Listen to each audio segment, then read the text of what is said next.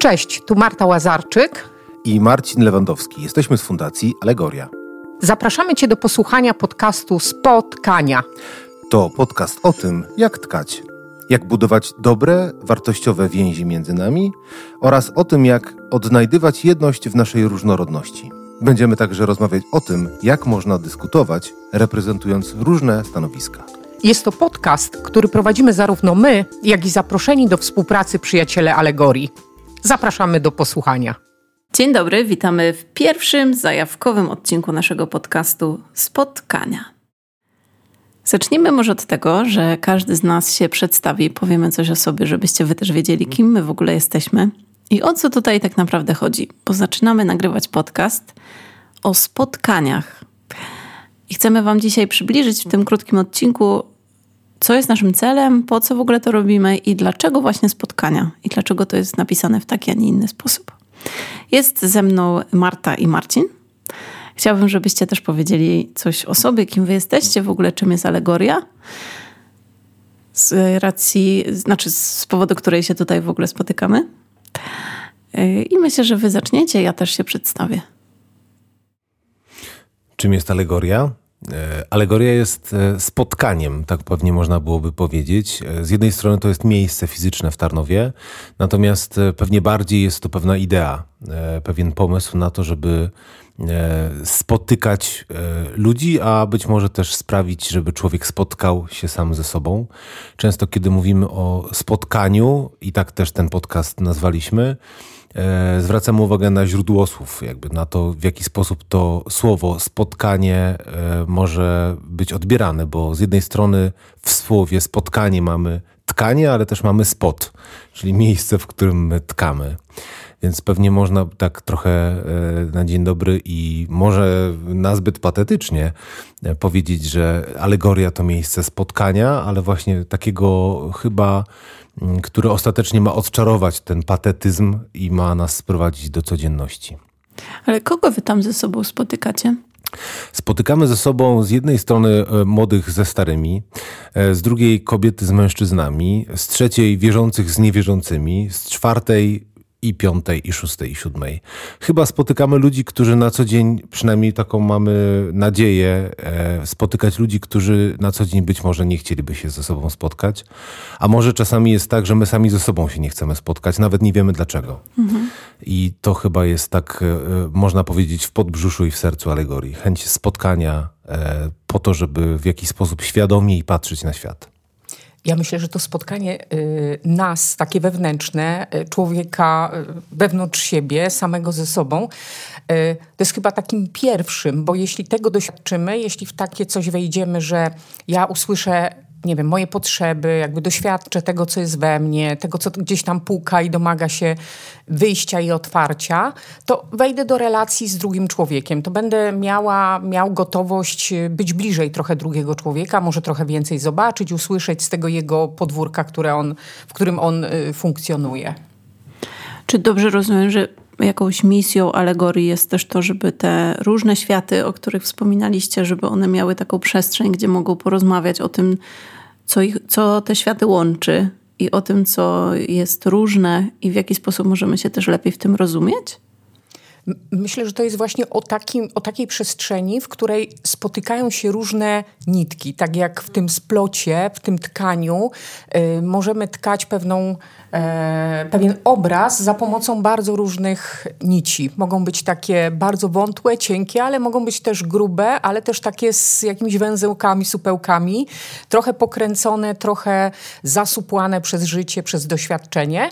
I wchodząc do tej relacji, wchodząc w ogóle do przestrzeni rozmowy, do bycia ze sobą, do nawet takiego fizycznego przez chwilę bycia, nie wiem, wypicia kawy, posiedzenia razem, porozmawiania, tworzymy taką przestrzeń do tego, że być może z tego zacznie się tkać, zacznie się formować coś nowego. I być może jest tak, słuchaczu, że wciąż nie wiesz, o czym jest alegoria. Dlatego, jeżeli wejdziesz sobie na naszą stronę internetową, to możesz zobaczyć, że z jednej strony próbujemy spotkać nauczyciela z rodzicem, bo okazuje się, że jeżeli jesteś nauczycielem, to pewnie możesz myśleć o rodzicu jako tym pretensjonalnym człowieku, który w jakiś sposób coś tam sobie rości, a z drugiej strony ty jako rodzic pewnie masz frustrację związaną z tym, że ten nauczyciel nie rozumie mojego dziecka.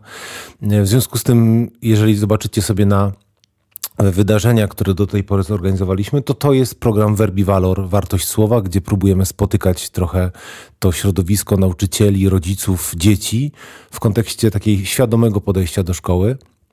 Z drugiej strony to jest e, e, coś, co e, towarzyszy biegom, które organizujemy, bo to z jednej strony jest po prostu o bieganiu, a z drugiej o tym, żeby człowiek, który biegnie, zastanowił się nad konkretną co wartością, emocją, bo jeżeli sobie mm, wejdziesz na podcasty, to tam właśnie, między innymi właśnie Monika, która tutaj jest z nami, opowiada o samotności bo każdy biegacz nie dostaje soli fizjologicznej czy izotonika do pakietu startowego, ale do pakietu startowego dostaje wkładkę, broszurkę, która zaprasza do poczytania, a ostatecznie też do posłuchania podcastu.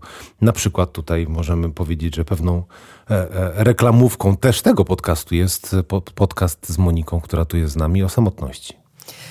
Ja myślę też, że te, y, to spotkanie to jest też dawanie takiej przestrzeni, która y, jest przestrzenią y, no, taką bezpieczną, bo zakładam, że jeśli rodzic spotyka się z nauczycielem w szkole, to to jest przestrzeń bardziej edukacyjna, bardziej nauczyciela, bardziej dyrektora, wychowawcy, pedagoga. Mhm.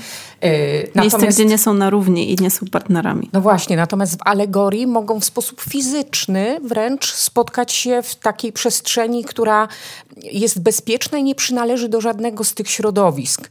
Stąd daje więcej poczucia może jakiejś wolności, bezpieczeństwa, niezależności, albo też takiego e, miejsca, gdzie każdy z nas ma te same prawa. Ma, jest e, tak samo ważny, ale też tak samo zaopiekowany i bezpieczny jak was słucham i też e, no, znam alegorię, byłam tam wiele razy mm, i mam tą przyjemność e, z wami współpracować, to myślę, że tu bardzo dużo jest o relacjach, o spotkaniach, o takiej wartości łączenia ludzi, którzy na co dzień właśnie pewnie by nawet nie spojrzeli na siebie albo by stwierdzili, że są z tak różnych światów, że się za Chiny ludowe nie dogadają. A chciałabym was też zapytać, jak to wygląda u was? Z kim wy najczęściej rozmawiacie? Też um, jakbyście się mieli przedstawić przez pryzmat różnych relacji czy spotkań, które prowadzicie, których doświadczacie, którym moderujecie, to co byście o sobie powiedzieli? Bo też myślę, że nasi słuchacze i słuchaczki chcą nas trochę poznać i chcą wiedzieć, kto tu będzie do nich gadał.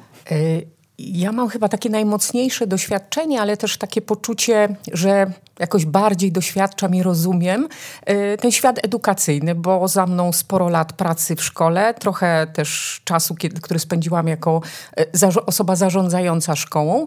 Stąd y, taka przestrzeń potrzeb ucznia, potrzeb nauczyciela, potrzeb rodzica, opiekuna czy babci, dziadka, który też jest często zaangażowany na przykład w edukację wnuka, wnuczki to, to jest taką, taka przestrzeń, którą ja jakoś tak namacalnie czuję. W tym pomaga mi bardzo mocno, mm, pomagają mi też te moje doświadczenia, umiejętności związane na przykład z, z byciem trenerem komunikacji empatycznej opartej na porozumieniu bez przemocy, ale też na przykład doświadczenia, które miałam ze studentami, ze studentkami, które przygotowywały się do pójścia do szkoły, do przedszkola, czy w ogóle wejścia y, do, do takiej pracy edukacyjnej.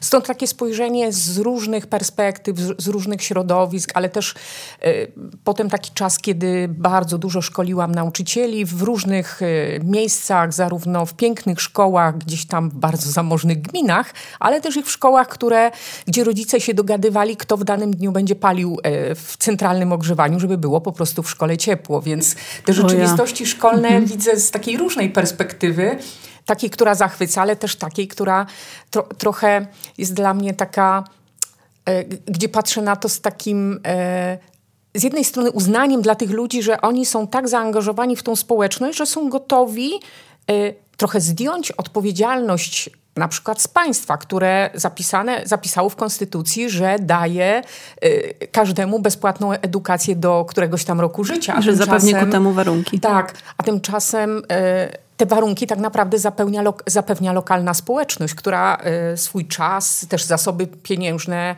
y, oddaje, żeby ta szkoła na przykład funkcjonowała jako takie centrum, y, centrum lokalnej rozwoju, społeczności. Lokalnej no społeczności, dokładnie. Mhm. Myślę, że w tym wszystkim też te doświadczenia, które są w alegorii, ale też, też, doświadczenia logoterapeutyczne związane z, takim, z taką potrzebą naszą odkrywania sensu, docierania do tego, co jest taką główną istotą tego, że ja coś robię albo do czegoś nie mam serca i w ogóle to, to, mi, to mnie w ogóle nie porusza, to mi w ogóle nie służy. To pozwala mi zobaczyć, że nawet najlepsze okoliczności zewnętrzne, świetnie wyposażona szkoła, nie wiem, mnóstwo korepetycji dla dziecka czy różnych aktywności, być może nie jest tą ideą, tą, tą główną rzeczą, której potrzebuje na przykład młody człowiek że on może potrzebuje czegoś całkiem niedużego e, w stylu bliskości, rozmowy, takiego stuprocentowego czasu, który jest dla niego, takiej bezwarunkowej akceptacji, czyli tego, co tak naprawdę wszyscy możemy dać, chociaż czasem nie wiemy, jak to zrobić. Właśnie pomyślałam sobie, że to nie jest wcale nieduża rzecz, no nie? że to się wydaje coś takiego, o to takie proste, tam być z dzieckiem na 100%, a okazuje się, że jednak to jest, y, no że wszyscy mamy pewne deficyty właśnie tak, tego rodzaju bliskości. No i właśnie może po to jest alegoria, nawet y, mhm. myślę, że przede wszystkim po to jest alegoria, by te różne, y, tak jak nazwałaś, deficyty, czy takie, takie miejsca, gdzie widzimy, gdzie dostrzegamy, że no, może byśmy chętnie po, poświęcili ten czas dziecku, ale nie do końca wiemy, jak to zrobić. No nie? Mhm. Chętnie byśmy posłuchali głębiej naszego nastolatka, no ale skoro on czaska drzwiami, no to, to chyba nas nie chce słuchać. No i teraz co z tym zrobić? Mhm. Dzięki Ci, Marta. Y, ja bym chciała, żebyś Ty też, Marcin, coś o sobie powiedział, też przez pryzmat tego, z kim się spotykasz, co Ty tam robisz, co tkasz. Pewnie, gdybym miał zastanowić się, y, które z określeń y, w momencie, kiedy moje dzieci dostają pytanie w szkole, kim jest tatuś i czym się zajmuje, to mimo, że to jest trudne, to chciałbym, żeby odpowiedziało, że jest animatorem, bo pewnie moje serce najbardziej jest animacyjne. Animacja to, to, to pobudzanie, to ożywianie. W związku z tym, e, no właśnie, z jednej strony to są organizacje, które jakoś w swojej historii pobudziłem, ożywiłem e, i zbudowałem. E, głównie organizacje pozarządowe, bo pewnie to środowisko społeczne jest mi najbliższe. A z drugiej strony jestem człowiekiem, który ma doświadczenie w prowadzeniu różnych warsztatów, szkoleń e, i chyba najbliższe w kontekście tego, co tutaj się dzieje i mam nadzieję będzie się działo, to to, że mam doświadczenie w pracy z ojcami, z mężczyznami, e, gdzie, gdzie z różnymi inicjatywami byłem związany i prowadziłem warsztaty dla taty, inicjatywy Tatonet, ale też innych. No i dużo pracuję na co dzień też z młodzieżą. Próbuję gdzieś różne inicjatywy pomagać im, powoływać i, i, i, być jednak w tym świecie, który dzisiaj się tak szybko zmienia.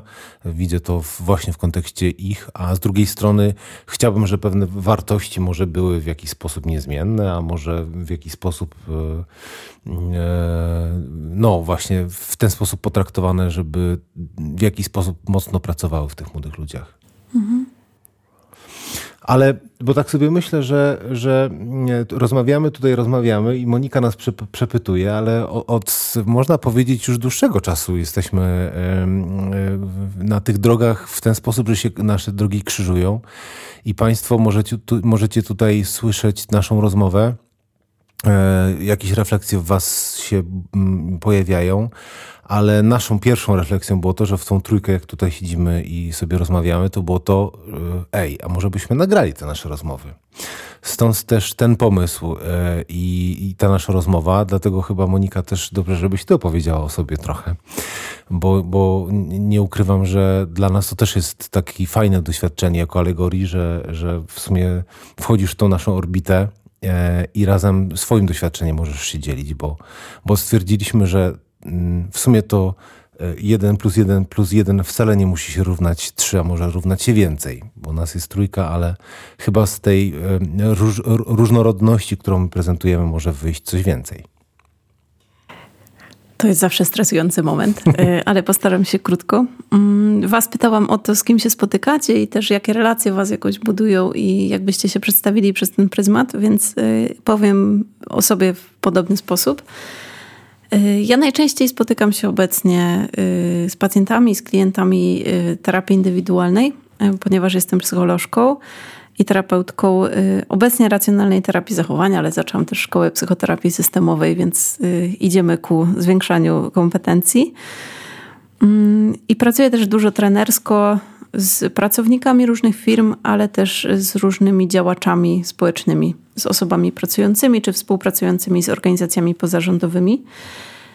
Jeden i drugi obszar jest dla mnie taką przestrzenią, że też mogę, mogę widzieć, z czym my się zmagamy pod spodem, często nie pokazując tego na zewnątrz. Nieraz jest tak, że zaciskamy zęby, że idziemy gdzieś tam do przodu, robimy dalej to, co do nas należy, ale nasze serce jest połamane, albo bardzo tęskni za bliskością, za miłością. Dlatego też jak mówiłaś Marta o tych niedużych rzeczach, y, to pomyślałam, że to jest jednak bardzo duża rzecz. I o tym też będziemy tutaj rozmawiać, czyli mm, tak sobie to wymyśliliśmy, że chcemy rozmawiać tak, jak rozmawiamy do tej pory, tylko żeby to też mogło się przysłużyć komuś więcej. Wyobrażamy sobie te nasze rozmowy w taki sposób, że będziemy poruszać tutaj różne mniej lub bardziej oczywiste tematy. Zaczniemy od tych mniej oczywistych. Mm. Rozmawiając o tym, co jest pod spodem, o wartościach, o różnych pytaniach, które warto sobie zadać, e, mamy nadzieję pobudzać też Was do refleksji, do tego, żeby zobaczyć, jak te nasze codzienne zmagania relacyjne mogą przyczynić się do tego, że będziemy bliżej siebie, że będziemy rzeczywiście tkać te nasze związki, nasze relacje, nasze, mm, nasze różne rozmowy czy, czy jakieś spotkania w taki sposób, tak tkać spotkania. Usłyszałam to, co powiedziałam. Y, ale tkać je w taki sposób, żeby z tego wychodziło coś pięknego, dobrego i ubogacającego, żebyśmy też rzeczywiście w tych naszych relacjach byli bardziej otwarci, autentyczni i prawdziwi.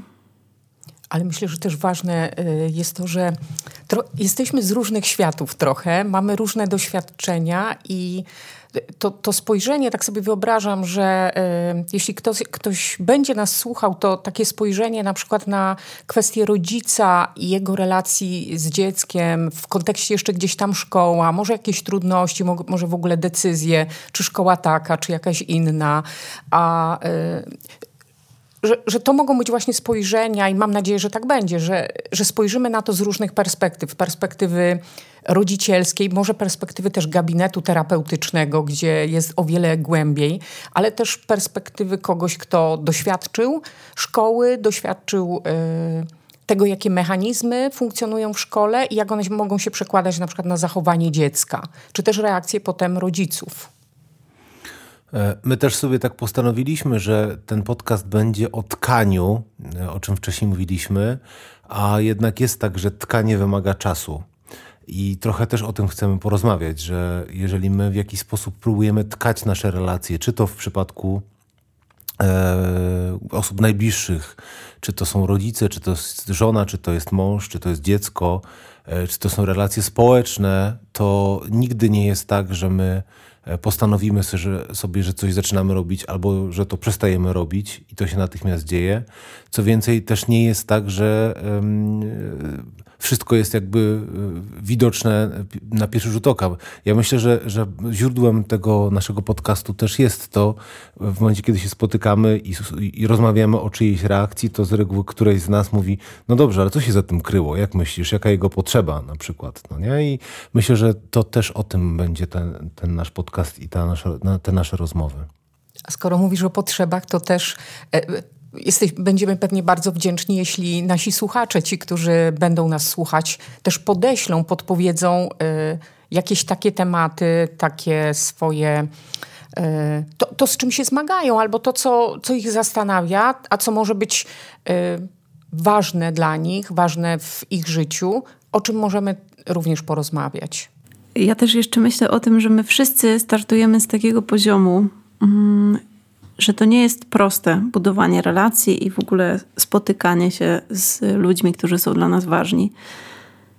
Kiedy rozmawialiśmy o tym pierwszym też odcinku, to y, wyszczególniliśmy sobie te różne rzeczy, które nas teraz dotykają, że to w ogóle nie jest takie łatwe być teraz mężczyzną, kobietą, y, jakoś określić w ogóle swoje miejsce w tym świecie. Nie jest prosto radzić sobie z lękiem, niepewnością spowodowanymi sytuacją popandemiczną, wojną, recesją gospodarczą, inflacją. No, mamy taki świat, jaki mamy. żyjemy w, w, takich czasach, kiedy grozi nam, już właściwie się zaczął kryzys klimatyczny, kiedy jest bardzo duża polaryzacja. Ciężko powiedzieć, o czym można rozmawiać z człowiekiem, którego spotykamy na ulicy, bo tylko pogoda wydaje się być w miarę bezpiecznym tematem. I chcemy do, w tym świecie właśnie, w którym jesteśmy, y, chcemy też zobaczyć, co jest pod spodem i też zobaczyć, co nam może pomóc mm, być w tych relacjach bardziej zaangażowanymi i w ogóle rzeczywiście budować je w taki sposób, żeby to nas satysfakcjonowało. I to jest nasza taka główna potrzeba i cel. Czyli żeby mówić o tym, jak jest, co widzimy, ale też przyglądać się temu, jakie tam są założenia, jakie oczekiwania, co jest wypowiedziane, co niewypowiedziane i w jaki sposób zachęcić Was do refleksji. Bo być może ten model, w którym my żyjemy, nie jest jedynym właściwym i może warto poszukać czegoś, co będzie bardziej nam sprzyjać. Dziękujemy za wysłuchanie tego odcinka podcastu Spotkania. Jeśli Ci się spodobał, skomentuj go na naszej stronie www.alegoria.org. Albo oznacz serduszkiem w aplikacji, w której nas słuchasz. Jeśli chcesz pozostać w kontakcie z nami i być na bieżąco z tym, co robimy, poszukaj nas na Facebooku i na Instagramie pod nazwą Ośrodek Alegoria. Możesz też zapisać się na naszego newslettera pełnego wiedzy i podpowiedzi o tym, jak dbać o relacje w domu, w pracy i środowisku lokalnym. A jeśli uznasz, że ta rozmowa może być inspirująca dla Twoich bliskich i znajomych, śmiało podziel się tym. Ten podcast istnieje dzięki temu, że wspierają nas ci, którzy widzą w nim wartość. Jeśli jesteś jednym z nich albo jedną z nich i chcesz pomóc nam się rozwijać, wesprzyj nas na Patronite.